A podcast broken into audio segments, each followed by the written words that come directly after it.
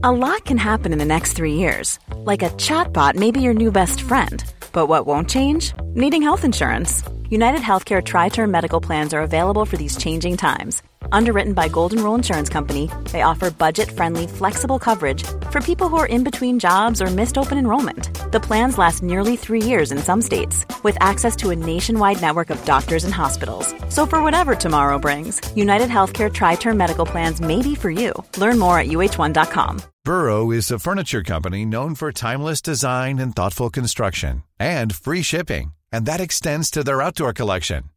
Their outdoor furniture is built to withstand the elements, featuring rust-proof stainless steel hardware, weather-ready teak, and quick-dry foam cushions. For Memorial Day, get 15% off your Burrow purchase at burrow.com slash ACAST and up to 25% off outdoor.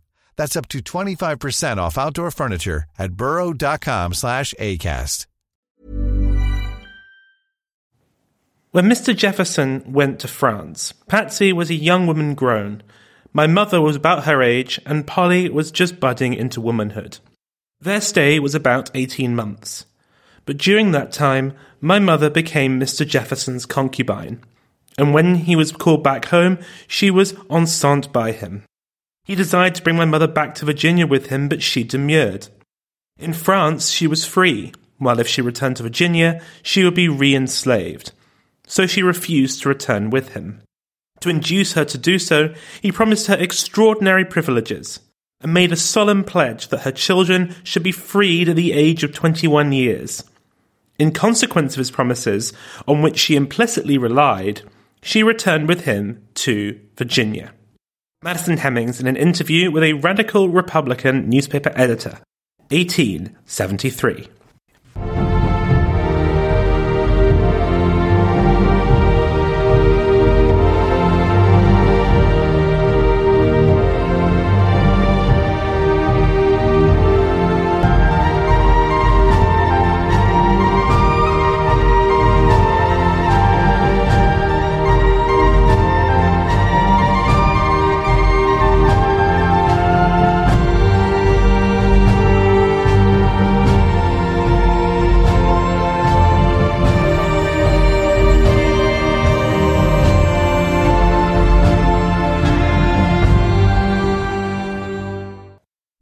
Hello, and welcome to The Other Half.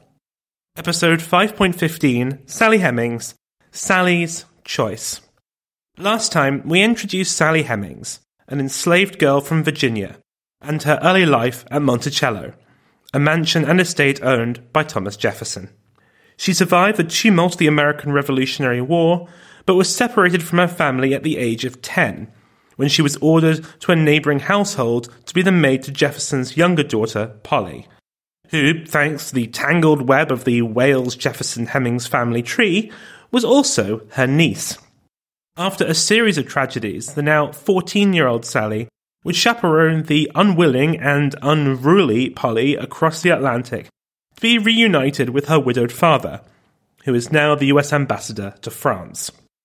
Today, we will see how the sexual relationship between Jefferson and Hemings came about, and how the onset of the French Revolution changed Sally's life forever. But before we get going again, I would like to thank my amazing Patreon supporters that keep the show going.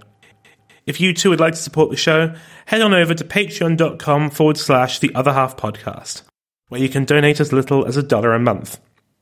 You can also follow the show on Facebook and Twitter, where you can find additional content such as maps and portraits. To all my new listeners, welcome. To the rest of you, welcome back.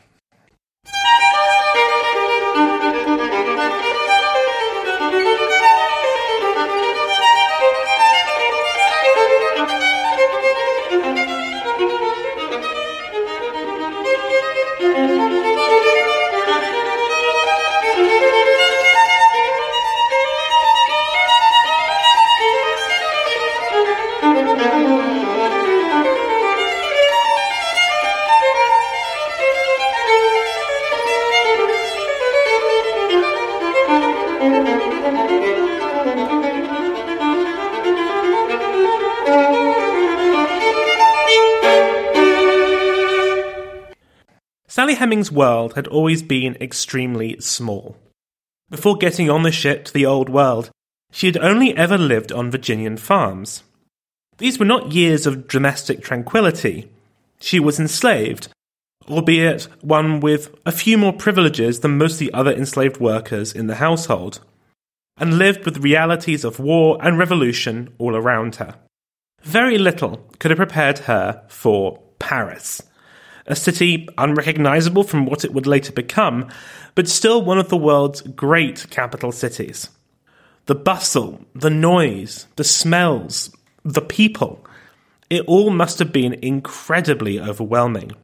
She was taken, along with Polly, to the Hotel de Langeais, the home that Jefferson had rented on the western edge of the Champs Elysees. If you want to see it today, well, I'm afraid you'll be disappointed, as it was pulled down during the 19th century. When she arrived at the residence, she was reunited with her older brother, James, who had just finished his cookery apprenticeship. He had travelled extensively around Europe already and spoke fluent French. Indeed, he was about to take up the role of household chef, which would come with a decent wage. He was still enslaved, but this was a degree of freedom rare for an enslaved person back then. Although this was the home of the American ambassador, it was a French speaking household. Sally would have to get up to speed quickly. The presence of her brother must have been a great help and comfort for Sally, who must have felt like a fish out of water. Not helped by the fact that Polly, after a very brief reunion with her father, was pretty much immediately sent off to the same Catholic boarding school as her sister Patsy. Perhaps surprisingly, it seems that Sally did not go with her. Instead, she would stay at the American ambassador's residence, with seemingly no fixed role. The reason why she didn't go was the somewhat nebulous legal position of an enslaved person in France at this time. Officially, there were no enslaved people in France. Under contemporary French law, there was something called the Freedom Principle, which held that an enslaved person who set foot on French soil was immediately set free. That seems like a hard and fast rule, no complications there. But it won't surprise you to hear that there were nuances. For starters, this did not apply to France's colonial possessions, including in North America and the Caribbean. This law was further tested when French enslavers in the colonies returned home with their enslaved servants. The courts were at odds over how to deal with the issue, resulting in a giant legal muddle. Broadly speaking, anyone bringing over one of their enslaved people back to France had to show that they were being given training in some sort of profession or religious instruction. This provided a legal loophole inside which thousands of enslaved men, women, and children found themselves in this supposedly slavery free kingdom. In 1777, in an attempt to deal with this thorny issue, King Louis XVI issued a decree called the Police des Noirs, which officially banned any black or mixed race person from entering France. Now, that's either free or enslaved. Non-compliance with the ordinance was punished with a fine and a ban from holding any enslaved person in France. Although he was a foreign ambassador, Thomas Jefferson was not immune from this law. Officially speaking, Sally Hemings should have been turned away at the border and sent back to Virginia, as should have her brother, but Jefferson was not unusual in flouting this law. Ship captains and custom officials routinely turned a blind eye to enslaved people entering France, and other enforcement officials could be bought off or otherwise induced to look the other way. Jefferson then likely kept Sally in his household to avoid his daughters having to answer embarrassing and potentially incriminating questions about their young maid. The first thing he ordered Sally to do was get inoculated for smallpox. There had not been time to do this before the trip, so it had to be done in France. A proper vaccine for the disease would not come for another decade or so, but it was still possible to gain immunity from it by essentially infecting a healthy patient with a small amount of the disease. This was still an experimental procedure, and in numerous cases, it either failed to give protection to the patient or they died of the very smallpox from which they were supposedly being protected. For Jefferson, though, the safety of his household came first. He did not want smallpox in it, and so he sent Sally to the care of Dr. Robert Sutton, an English doctor whose father had pioneered a new inoculation technique that had made the procedure far safer.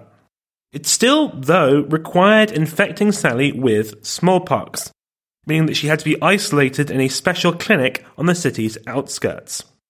In her book, The Hemings of Monticello, Annette Gordon Reed goes into great detail about the procedure and what Sally must have experienced, which we sadly don't have time for. But to sum it up, it sucked. The care she experienced there was world class for the time, but it still would have been deeply unpleasant. It must have been terrifying. Being taken to a place she did not know, surrounded by people speaking a language she did not speak, and deliberately given a deadly disease that had killed countless millions of people. And all of this not with her consent. After all that was dealt with, Sally would have settled into her new role in Jefferson's household. When the girls came home for the weekend, she would have continued as their maid, and for the rest of the time, she would have been a chambermaid for Thomas Jefferson. She was given new clothes and a wage, meaning that she would have had the opportunity to go out and explore Paris, a place incomparable to anything she had before experienced. If she had gone out, it would have likely been with her brother, who would have been able to show her the sights and offer her some protection. While we don't know much about what Sally thought of Paris, we do know what Jefferson thought. He was impressed and appalled by French society in equal measure. He enjoyed cultural pursuits such as the theatre and opera, but was shocked by the behaviour of French women. In particular, he was disgusted by the sight of women doing what he deemed to be men's work. In his work, Notes on a Tour Through Southern France and Italy, he wrote, quote, I observe women and children carrying heavy burdens and labouring with the hoe. This is an unequivocal indication of extreme poverty. Men in a civilized society never expose their wives or children to labour above their force or sex, as long as their own labour can protect them from it. The hypocrisy of this, the fact that he forced his own enslaved women and children to labour on his plantations, seems to have been lost on him. While his predecessor as ambassador, Benjamin Franklin, had a notorious reputation as a womanizer, Jefferson was considered rather priggish. He enjoyed the company of women, but thought they should know their place. He especially flounced at the very notion of them having political opinions. He felt that well born ladies should be protected from such notions. His grief over the loss of his wife lasted for many years, but he was now finally emerging on the other side and looking for some female companionship. He first found it in the English artist Maria Cosway. She had grown up in Italy and had been something of a prodigy in art and music. Aged 19, she'd married Richard Cosway, a man whose looks were compared to, quote, a preposterous little Dresden china mannequin with a face like a monkey. Perhaps unsurprisingly, given that description, it was not a happy marriage, with her husband struggling to exert control over his exotic wife while carrying on a litany of affairs with partners of both genders.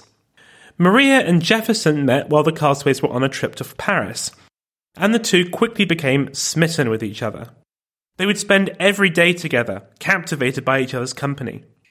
Historians have differed on whether they had a sexual relationship. Personally, I think it's very likely, but they did remain intimately close for the rest of their lives. The start of Jefferson's sexual interest in Sally Hemings is similarly unclear. It was something that was, by its very nature, kept private and not spoken or written about publicly. Jefferson would hardly be the first enslaver to be attracted to the idea of sleeping with one of his enslaved women. She was a young, attractive woman, 30 years his junior, forced to be at his beck and call. He lived and worked at his residence, where Sally worked. She was always around. By all accounts, he was lonely. He had promised his late wife he would not remarry, and he meant to keep his word. How it all started, how he made his advance on her, how she reacted. Sadly, these and all other aspects of their relationship in France are unknown. All we have is speculation. It's worth remembering that Sally was his wife's half sister. Therefore, they may have resembled each other in looks, mannerisms, and character. She had also grown up around his daughters and may have picked up things from them that Jefferson enjoyed. She was also mixed race, with a lighter skin tone than many of Jefferson's other enslaved workers. In the racist world in which Jefferson inhabited and acted, these things mattered. It goes without saying that his behavior was predatory. As an enslaved woman in his household, there was no way that Sally could freely reject his advances. Her age and status meant that Jefferson's views on male and social intellectual dominance over women would be reinforced. He thought all women should be domestic, compliant, and obedient. They should know their place and station. In his words, they should be like, quote, angels, unlike European women whom he described as Amazons. I don't really want to speculate about what Sally's feelings towards Jefferson would have been. This is partly because they are entirely unknowable, but also because they would have been so tainted by the inbuilt power dynamics at play. Having said all of this, Jefferson does seem to have deeply cared about Sally and wanted to create a long term bond between them. It seems likely that Sally, at the very least, played along with him. Some have suggested a sort of Freudian dynamic, where their relationship was more akin to father and daughter, albeit a sexual one. Others imbue Sally with a Machiavellian spirit, using Jefferson's attraction to her advantage and using it as her way out of her miserable condition. This is undoubtedly, to 21st century eyes, the most enticing argument. It's equally possible that she went along with it because she had no alternative and something she had internalized as normal. Her mother and grandmother had both been forced into relationships with their enslavers. It is likely that many other women she knew had as well. They may not have wanted it, they certainly cannot have fully consented, but it was the way the world worked back then. However, it started, however she felt about it, we do know that Sally became pregnant at around the start of 1789. Now, this was particularly poor timing, as Jefferson was extremely keen to leave France and return to the United States. There were a couple of reasons for this.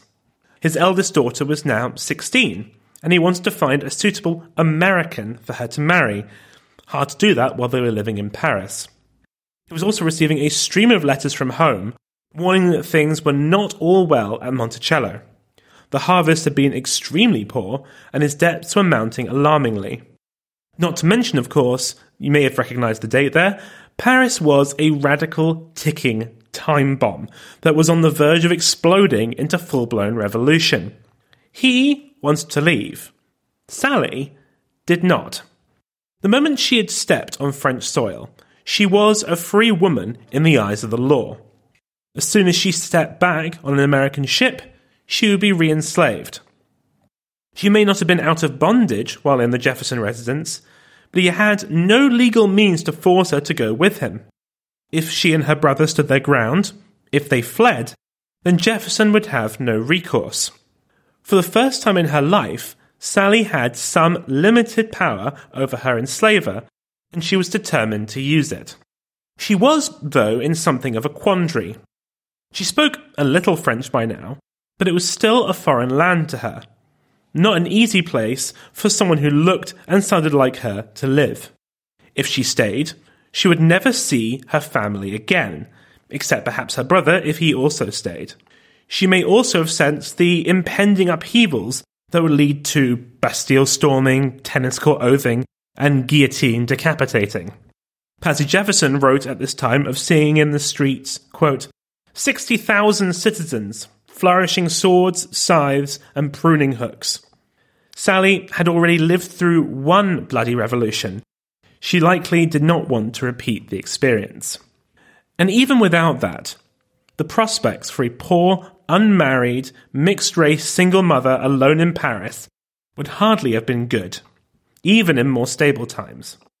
She had plenty of experience and may have been able to find work, but it would have been a real challenge, especially with a language barrier. But equally, she did not want to return to the same conditions she had left. She and her family had enjoyed some privileges that other enslaved people at Monticello did not, but they were still very much enslaved. If she was to return with Jefferson, there would have to be some changes. He was unwilling, but she stood her ground and forced some concessions. she would return to the United States and be re enslaved. Their child and any future children they had would also be enslaved. But when they reached the age of 21, they would be freed. Thus, Sally would fulfill that very first duty of parenthood ensure that her children had it better than she had. It wasn't much of a deal, a sign of her weak bargaining position, but it was something. Jefferson refused to free Sally. To do so would only cause gossip. It would suggest the inconvenient and embarrassing truth. But their children would eventually become free men and women. Well, that was the theory at any rate. Because, of course, Sally only had Jefferson's word to go on. There was no legal contract, no way of forcing him to keep to his word. She was entrusting her life and her children's future liberty to the promises of her enslaver. It was one hell of a gamble. On the 26th of September 1789, just over two months after the Bastille was stormed, Sally, her brother James, and the three Jeffersons left Paris.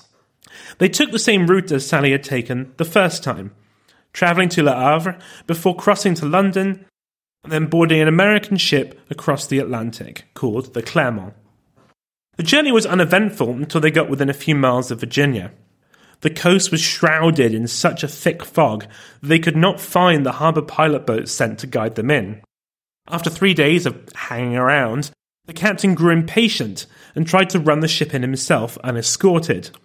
This was a terrible idea. It nearly ran aground and almost collided with another vessel, before finally catching fire once they arrived in Norfolk. This was hardly an auspicious way for Sally to return to her homeland, where she was once again clapped in bondage and enslaved. If she had hoped to return to France one day and be legally free, then they were dashed when they heard the news that the newly elected President George Washington had nominated Jefferson as his Secretary of State. Clearly, his political future lay now in the United States and not Europe. They arrived back in Monticello just before Christmas, and it was a rapturous reception. The enslaved workers greeted Jefferson like a hero, hoping that his return may lead to a more prosperous future for an estate that had been greatly mismanaged in his absence. Sally and James, too, must have cut quite a dash. Their clothes would have been decidedly less chic than the Jeffersons, but their Parisian bought threads would have been a damn sight fancier than the shabby uniforms worn by the rest of their family. What stories they would have been able to tell of their time in Europe. Experiences that enslaved workers, many of whom may never have left the plantation, could scarcely have dreamt of. They must have been like many celebrities in their community, for days, weeks, and even years to come. Sally had much news to catch up on. Many of her brothers and sisters had had children since she left, but equally, not much had changed. Their situation and legal status were the same.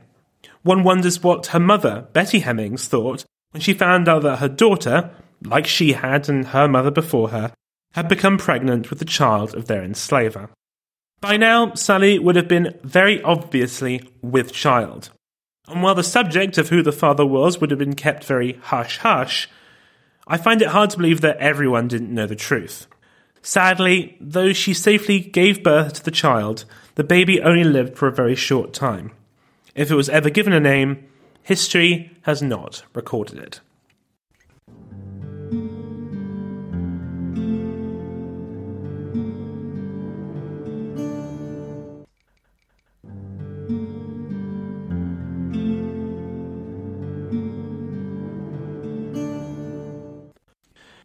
As I said before, the principal reason Jefferson left France was to secure good marriages for his daughters, and he moved quickly with his eldest. Now, throughout this story, I've been calling his daughters Patsy and Polly, as those were their childhood names that everyone used. Well, now they were adults in the eyes of the law, and so reverted to their birth names, which were Martha and Mary, though the latter was also sometimes called Maria. You have my apologies for this confusion. Blame the Jeffersons. Martha, formerly Patsy, married Thomas Randolph, a planter at Monticello, and the son of one of Jefferson's oldest friends. Sorry to say that he was not a pleasant man, but this isn't their story, so I won't be going into it. What matters to us is the dowry.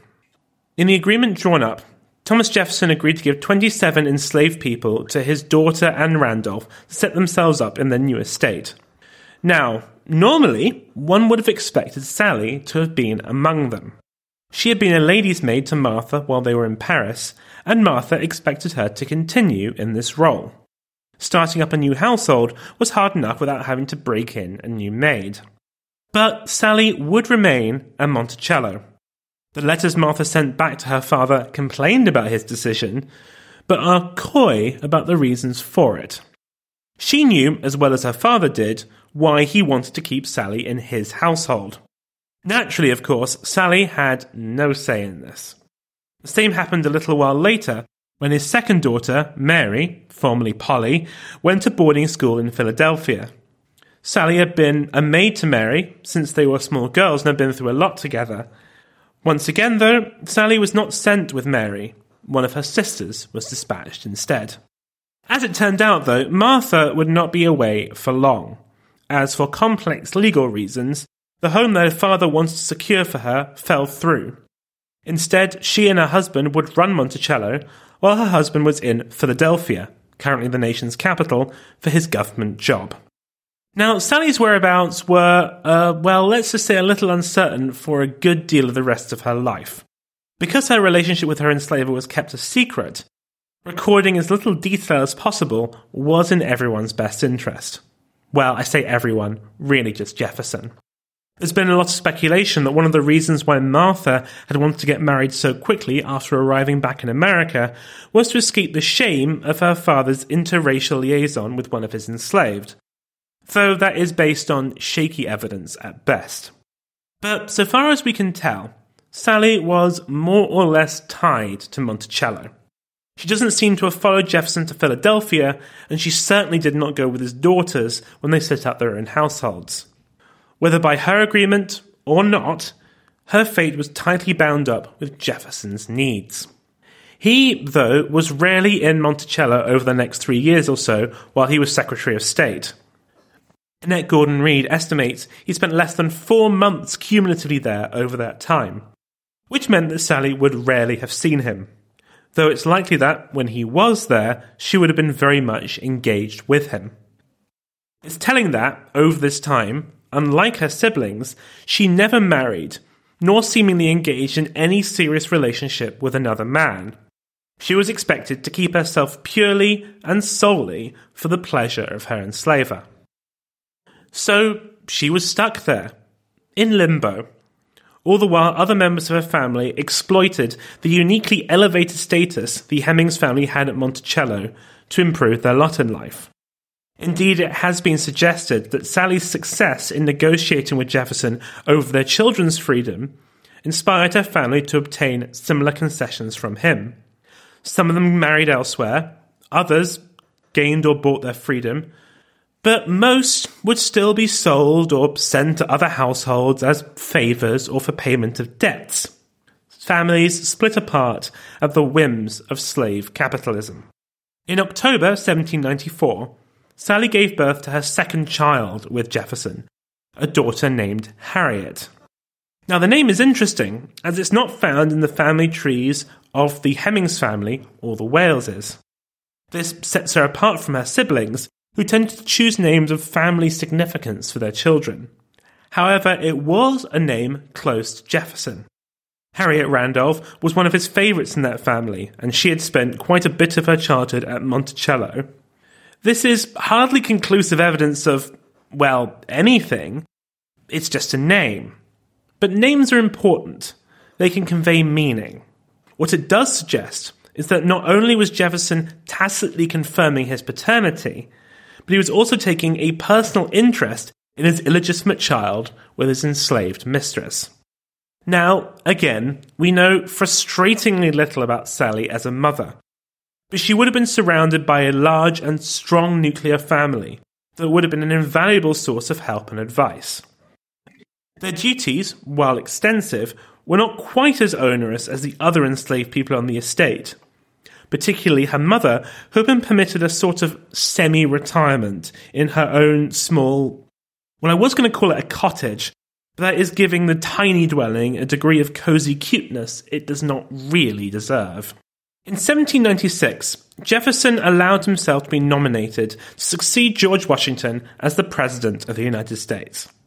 Now, this is not a political history podcast, so I will skip to the end. He lost, beaten by his former colleague and political foe John Adams into second place. Due to the unique way America was run at the time, coming second in the election meant that he became vice president, meaning that once again he was to leave Monticello. This time, though, he would not make his home in Philadelphia, splitting his time far more equitably between there and Virginia. He was, however, away when he received sad news from his daughter Martha that, quote, Poor little Harriet died a few days after you left us. Jefferson's reply conveyed no emotion at the death of his daughter, merely thanking Martha for the news. He did, though, mark the birth of their next child, albeit somewhat obliquely, about four months later in a letter to a friend. Quote, Maria's maid produced a daughter about a fortnight ago and is doing well. This is a very rare mention of Sally in one of Jefferson's letters. And given it's highly probable the friend knew of their relationship, it's possible, just possible, that there is a tint of paternal pride in there. Sadly, though, that child too died young, and she wasn't alone. A wave of disease had swept through Monticello, carrying off many enslaved workers. Mary had recently married and become pregnant, returning to Monticello to give birth. That baby also died, and Mary suffered a nasty infection she barely survived. In 1800, Jefferson once again ran for the presidency. But his secret back home in Virginia was beginning to get out. James Callender, was a newspaperman and pamphleteer with a sketchy past. Born in Scotland, he had fled his native land after libelling Samuel Johnson and attacking King George III in print. In America, he had exposed Alexander Hamilton's affair with a married woman, and Jefferson appears to have used him to get dirt on his opponents. His gutter journalism, though, eventually got him thrown in jail for, quote, publishing false, scandalous, and malicious writings. Now, of course, Jefferson was more than happy for his opponent's dirty laundry to be aired in public, but took great care to ensure that his own remained private. But if you hang around with mucky pigs, eventually you're going to get dirty. When Callender got out of jail, he wrote to Jefferson asking for money and a job. Seeing that his former ally appeared even more unhinged than usual, and perhaps regretting their past association, Jefferson refused. Callender stewed and plotted his revenge. The election of 1800 was another closely run affair. Jefferson was running against sitting president John Adams and former New York Senator Aaron Burr. He won the popular vote by an overwhelming margin, but, and stop me when you've heard this before, the Electoral College told a different tale. He and Burr were tied meaning the election went down to a vote in the House of Representatives, a vote that Jefferson won, making him on the 4th of March 1801 the third President of the United States.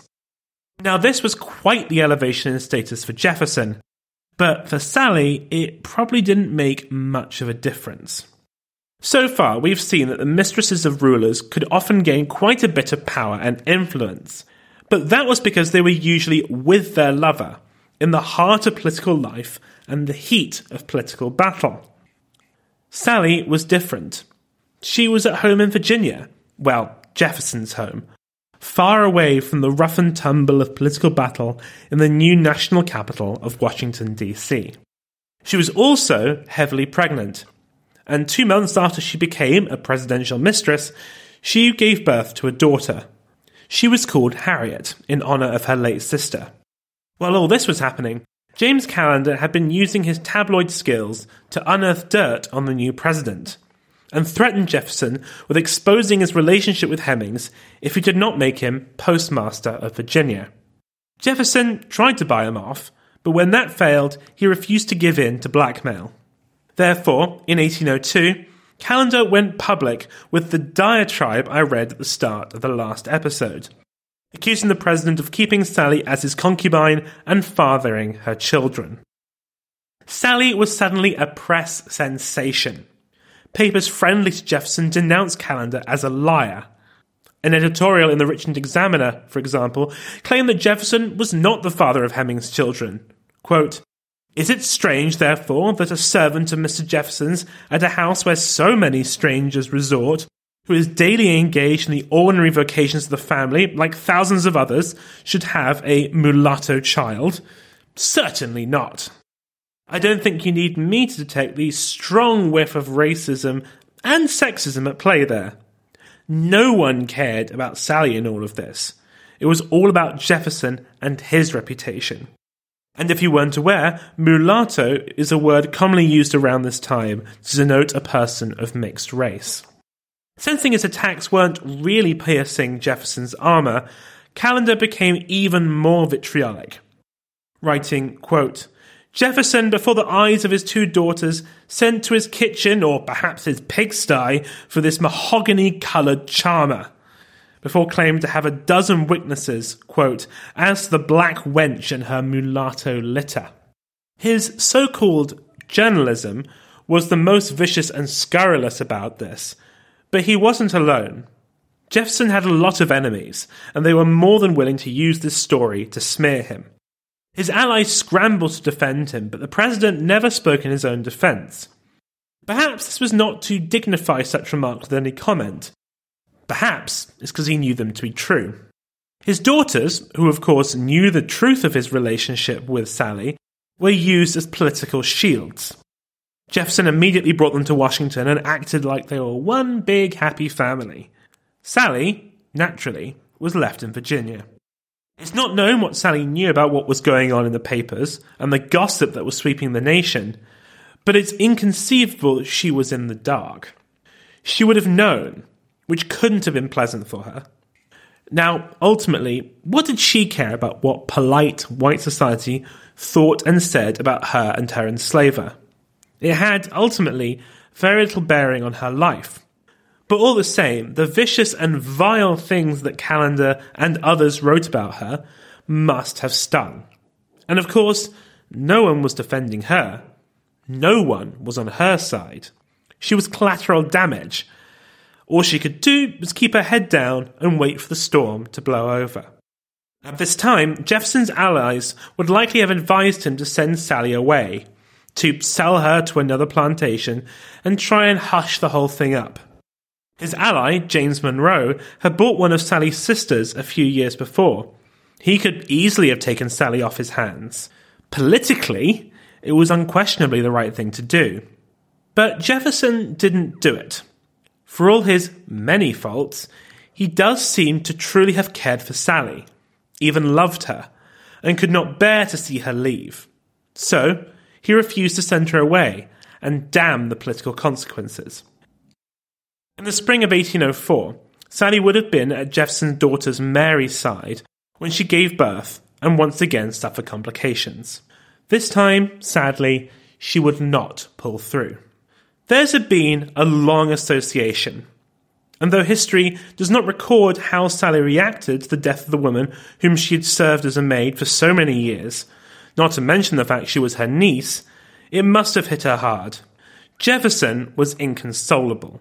He had suffered a tremendous amount of loss in his life, both in his official family and unofficial one with Sally. Amidst all of this grief, he clearly found comfort with Sally as less than a year later, Sally gave birth to a son, whom she named Madison. According to Madison Hemings himself, he was named after Jefferson's ally, James Madison, but not at his urging, but apparently his wife. Dolley Madison apparently promised Sally a present if she called her son Madison. Isn't that nice? Well, no. Apparently, Dolley stiffed Sally and never gave her the present.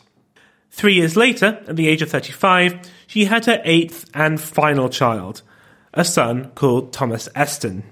Sally's children, like their cousins, grew up somewhat a cast apart from the other enslaved at Monticello. Indeed, they had a privilege even their other extended family did not, for they were destined to be free. Jefferson had repeated his promise to Sally that they would be freed at the age of 21, and they delighted in that fact. Madison Hemings later recalled, quote, We were free from the dread of having to be slaves all our lives long, and were measurably happy. We were always permitted to be with our mother.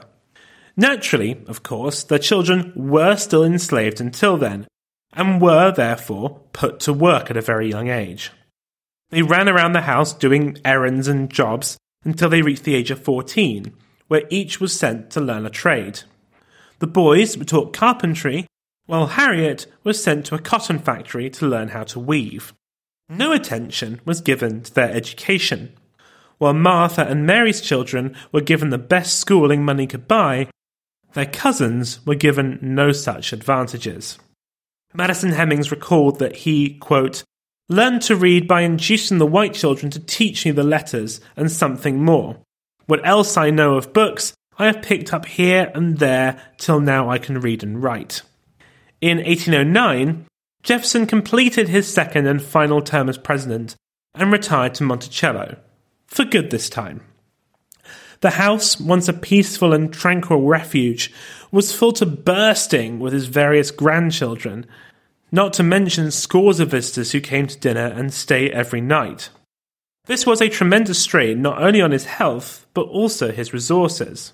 Monticello had never really earned much money, and the cost of keeping up appearances as a former president and hero of the revolution piled ever more debt on its ledger. This financial difficulty was exacerbated by a market crash in 1819 that brought him to the edge of ruin.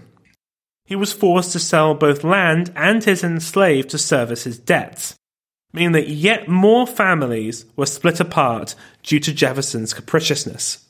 He would not, however, sell his children.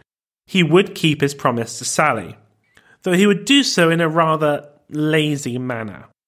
Rather than going through the rigmarole of freeing them, which may have raised some eyebrows, he instead merely let them go. His ledgers record that they, quote, ran away. But given he made no attempt to retrieve them, this was merely for show. The two oldest children moved to Washington and married into white families who apparently had no idea they were formerly enslaved, still less of a clue that they were offspring of the former president. In 1826, with his creditors circling and his family ever growing with new grandchildren and great grandchildren on the way, Jefferson's health began to deteriorate further. Knowing the end was nigh, he made his final arrangements. He was well aware that he was leaving his daughter. He was well aware that he was leaving his heir, Martha, a somewhat poisoned chalice, a legacy of financial mismanagement that would take all of her skill and fortitude to endure. In his will, he officially named Martha as his heir and bestowed freedom on five of the Hemings family. Among them were his sons Madison and Thomas Eston, who were to serve as apprentices until they were 21 and then be freed. Sally, however, was not among them. She was not freed. That decision was left in the hands of Martha Jefferson Randolph. There is no official account of Jefferson's death, we know that Martha could not bear to be in the same room when he breathed his last. We do know, as well, that the only people in the room in his final moments were enslaved servants. Probably one of them was Sally, saying her last goodbye. Jefferson had lived in luxury but left his family in penury, all the while keeping generations of family in bondage to support his lifestyle. His daughter and her family would have to sell a great deal of their physical possessions, land, and of course enslaved people to pay off the mountain of debt Thomas Jefferson had left. Eventually, even Monticello was sold. We have little to go on in tracing Sally's final years. There is no written record of her freedom, but it's very likely that, like her eldest surviving children, she was allowed to go free. What use would Martha have in her 53 year old aunt anyway? She went to live in nearby Charlottesville, near her sisters, to live with her sons, who would care for her in her final years. She would eventually die quietly and with none of Jefferson's fanfare in 1835, though one imagines leaving far less of a burden on her children than Jefferson had. We don't know where she was buried. As I said in the introduction to this episode, the truth of Jefferson's relationship with Sally was denied and dismissed by historians until only a few decades ago. Even today, it is a matter of some contention, and many refuse to countenance the idea that Thomas Jefferson would denigrate himself to making an enslaved woman his mistress. Sally's story has been one of the hardest I've had to tell in my years of podcasting. Trying to immerse myself in the world of the Virginia plantation to use the right language, apply the right amount of rigor, and give everyone the correct degree of agency has been a real challenge. Ultimately, I found it impossible to really discover what Sally Hemings and Thomas Jefferson's relationship was really like. Theirs was a relationship of incredible complexity, with the poison chalice of slavery at its core. Sally lived almost her entire life enslaved. It could well be argued that others had it far worse than she, but she was still forced into a life of bondage from birth, with no choice about where she went, what she did, or who she could be with. She was forced into a sexual relationship with her enslaver, and whatever feeling she may have had towards him, that is a fact that can never be forgotten. But then again, she did have a choice at one point. She could have walked away from it all and left with her freedom. And yet she returned to America to be re enslaved and remain with her enslaver. That says something. What it says, I'll let you judge.